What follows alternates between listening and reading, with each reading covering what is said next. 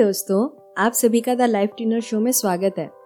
Last show में मैंने आपको बताया था कि लाइफ में डिसीज़न मेकिंग स्किल सीखना क्यों ज़रूरी है, और ये भी बताया था कि डिसीज़न मेकिंग के टाइम क्या क्या नहीं करना चाहिए। और आज का शो उसी का पार्ट टू है, और इसमें मैं आपसे कुछ ऐसे पॉइंट शेयर करूँगी जिसकी थोड़ी सी प्रैक्टिस करके आप क्विक एंड फास्ट डिसीज़न ले सकेंगे। सो चलिए जानते हैं कि सही डिसीज़न लेने के लिए क्या क्या करना चाहिए। First and most important point है कि कीप योर माइंड काम। कोई भी सही डिसीज़न लेने के लिए दिल और दिमाग, यानी मन और बुद्धि दोनों के कंट्रीब्यूशन की ज़रूरत होती है। सिर्फ़ बुद्धि के बेस पे अगर डिसीज़न लेंगे तो हो सकता है वो लॉजिकली सही हो। लेकिन ज़रूरी नहीं कि आपके लिए भी सही हो। और सिर्फ़ मन के बेस पे डिसीज़न लेंगे तो हो सकता है कि वो आपको सही लगे, लेकिन वो डिसीज़न लॉजिकलेस हो। वेल इससे पहले मैंने एक स्टोरी शेयर की थी। मन या बुद्धि में कौन सही है? अगर आपने अभी तक नहीं सुनी है तो वो ज़रूर सुनिएगा, क्योंकि उसमें मैंने डिटेल से बताया था कि हमें दिल की सुननी चाहिए या दिमाग की।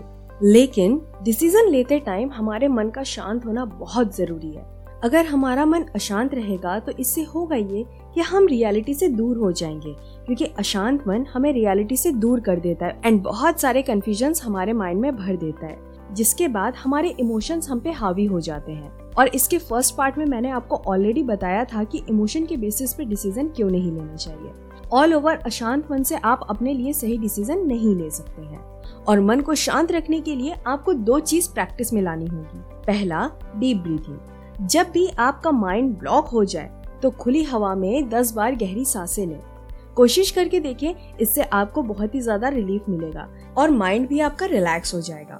और सेकंड है मेडिटेशन अगर आप हर रोज कुछ देर मेडिटेशन करने की आदत डाल लेते हैं तो इससे आपका मन हमेशा शांत रहेगा।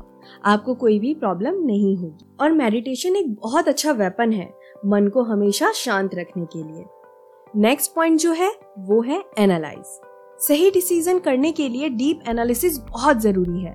और डीप एनालिसिस करने के लिए सिर्फ़ माइंड का यूज़ नहीं करना है पेपर और पेन का भी यूज़ करना है। क्योंकि चीज़ें सिर्फ़ दिमाग में रखेंगे तो चीज़ें और भी ज़्यादा उलझ जाएँगी। और हो सकता है कि कुछ इंपॉर्टेंट पॉइंट भी भूल जाए। इसलिए लिख लेना एक बेस्ट ऑप्शन है, जिसमें चीज़ें क्लियर रहती हैं और आप दोनों साइड को देख पाते हैं कि ये डिसीज़न लेने से आपको क्या क्या फेस करना पड़ सकता है और ना लेने से क्या क्या फेस करना पड़ सकता है। और ये भी ज़रूर लिख लें कि अगर आपने ये डिसीज़न लिया तो आपके साथ बुरे से बुरा क्या हो सकता है और अच्छे से अच्छा क्या हो सकता है। और यही हमारा थर्ड पॉइंट भी है कि note down worst case scenario and best case scenario well इसे रिस्क मैनेजमेंट भी कहते हैं। एंड इससे आपकी कैपेबिलिटी भी पता चल जाती है। फॉर एग्ज़ाम्पल आप किसी बिज़नेस में इन्वेस्ट करना चाहते हैं। अब आप अपना वर्स्ट केस सिनेरियो इमेजिन करें और उसे लिख लें कि अगर आपका लॉस हुआ मतलब आपका पैसा डूब गया तो आपकी सिचुएशन क्या होगी? क्या आप बैंक हो सकते हैं? क्या इससे आपके साथ साथ आपकी फैमिली को भी नुकसान उठाना पड़ेगा?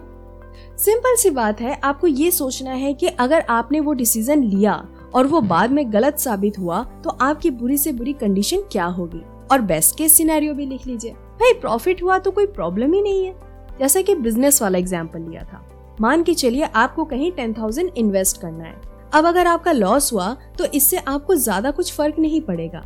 आपको पता है कि आप इतना मैनेज कर सकते हैं। लेकिन अगर अमाउंट बढ़ा दिया जाए, दस लाख कर दिया जाए हो सकता है इससे आपको प्रॉफिट ज़्यादा मिले लेकिन सिर्फ़ प्रॉफिट को ध्यान में रख के आप इन्वेस्टमेंट का डिसीज़न ले ये गलत है। आपको देखना है क्या आप केपेबल हैं अपने बुरे से बुरे सिचुएशन को फेस करने के लिए। वेल well, यहाँ मैंने मनी की बात करी है। सो so, दोनों साइड को पेपर में अच्छे से लिख लें कि आपको प्रॉफिट कितना हो सकता है और लॉस हुआ तो आपके साथ क्या हो सकता है। और फिर उन पॉइंट्स को ऑब्ज़र्व करने के बाद डिसीज़न लें। नाउ बढ़ते हैं फोर पॉइंट की ओर। और वो ये है कि आपको सोचना है उस सिचुएशन में आपका एनमी आपको क्या एडवाइस देगा। क्योंकि हमारे दोस्तों से ज़्यादा हमारे दुश्मनों को हमारी कमज़ोरी के बारे में पता होता है। वेल well, इससे होगा क्या? इससे होगा ये कि आपको अपने वीक पॉइंट के बारे में पता चल जाएगा। दूसरा ये पता चलेगा कि उस डिसीज़न से लाइफ में क्या क्या हर्डल्स आएँगे। एंड देन आपको अगर ऐसा लगता है कि आपके वीकनेस आप पे हावी हो जाएँगे और आपने जो डिसीज़न लिया है वो आगे चल के आपके लिए गलत हो जाएँगे तो ऐसा कोई डिसीज़न मत लीजिए। और अगर ऐसा कोई डिसीज़न ले भी लेते हैं तो अपने उस वीकनेस पे वर्क करके अपने डिसीज़न को अपने लिए सही बना लीजिए। वेल well, इस पॉइंट से भी आपको अपनी कैपेबिलिटी का पता चल जाता है मतलब आपकी वीकनेस और आपकी स्ट्रेंथ का पता चलता है। नाउ बात करते हैं फिफ्थ पॉइंट की और वो ये है कि आपको डिसीज़न लेते टाइम ये भी सोचना है कि आपके डिसीज़न से आसपास के लोगों पर क्या इफ़ेक्ट पड़ता है? कहीं आपके डिसीज़न से किसी को नुकसान तो नहीं हो रहा, या कहीं आपके डिसीज़न से किसी के साथ कुछ गलत तो नहीं हो रहा? फॉर एग्ज़ाम्पल आपने सोचा कि नेक्स्ट मंथ ईएमआई पे आप एक कार लेंगे, लेकिन तभी आपके पापा को पैसे की ज़रूरत पड़ गई। शायद उन्हें घर की ईएमआई देनी थी या कोई और रीजन हो सकता है, लेकिन आपने उनके बारे में ना सोच के एक महँगी कार खरीद ली। एक्चुअली ऐसा कुछ लोग करते भी हैं।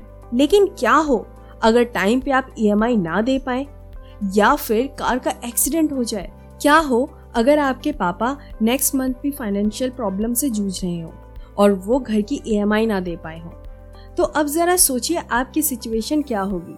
वेल well, ऐसे कई और भी सिचुएशन है जब हमारे डिसीज़न की वजह से हमारे आसपास के लोगों की ज़िंदगी पर बुरा असर होता है। एंड वैसे भी अभी तक हमने जितने भी पॉइंट्स की बात करी है उसमें सिर्फ़ और सिर्फ़ अपने बारे में ही तो सोचा है। लाइफ में इतना सेल्फिश नहीं होना है कि हम कोई ऐसा डिसीज़न ले लें जिससे दूसरे की लाइफ स्पॉइल हो जाए। सो so नाउ अब तक तो आप समझ गए होंगे कि डिसीज़न लेते टाइम क्या क्या ध्यान रखना चाहिए। और अब थोड़े से प्रैक्टिस करके आप अपने डिसीज़न मेकिंग स्किल को इम्प्रूव कर सकते हैं। वेल well, अगर आप पेन और पेपर लेके बैठते हैं एंड सारे पॉइंट को नोट डाउन करते हैं तो वो आपके लिए ज़्यादा बेनिफिशियल होगा। क्योंकि ये पॉइंट्स लगते बहुत आसान है, लेकिन डिसीज़न लेते टाइम यही सारी चीज़ें हम मिस कर देते हैं। अक्सर करके छोटी छोटी चीज़ों पर हमारा ध्यान नहीं जा पाता है।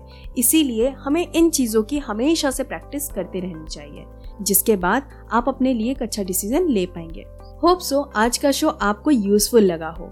अगर हाँ तो लाइक करना ना भूलें और अपने दोस्तों के साथ भी ज़रूर शेयर करें। और हाँ अगर इससे रिलेटेड आपके माइंड में कोई और सवाल है तो आप मुझे फेसबुक या मेरे इंस्टाग्राम पेज पर डीएम कर सकते हैं। मेरा हैंडल है at the rate the life tuner आज के लिए बस इतना ही। मिलती हूँ मैं आपसे नेक्स्ट शो में। तब तक के लिए बाय बाय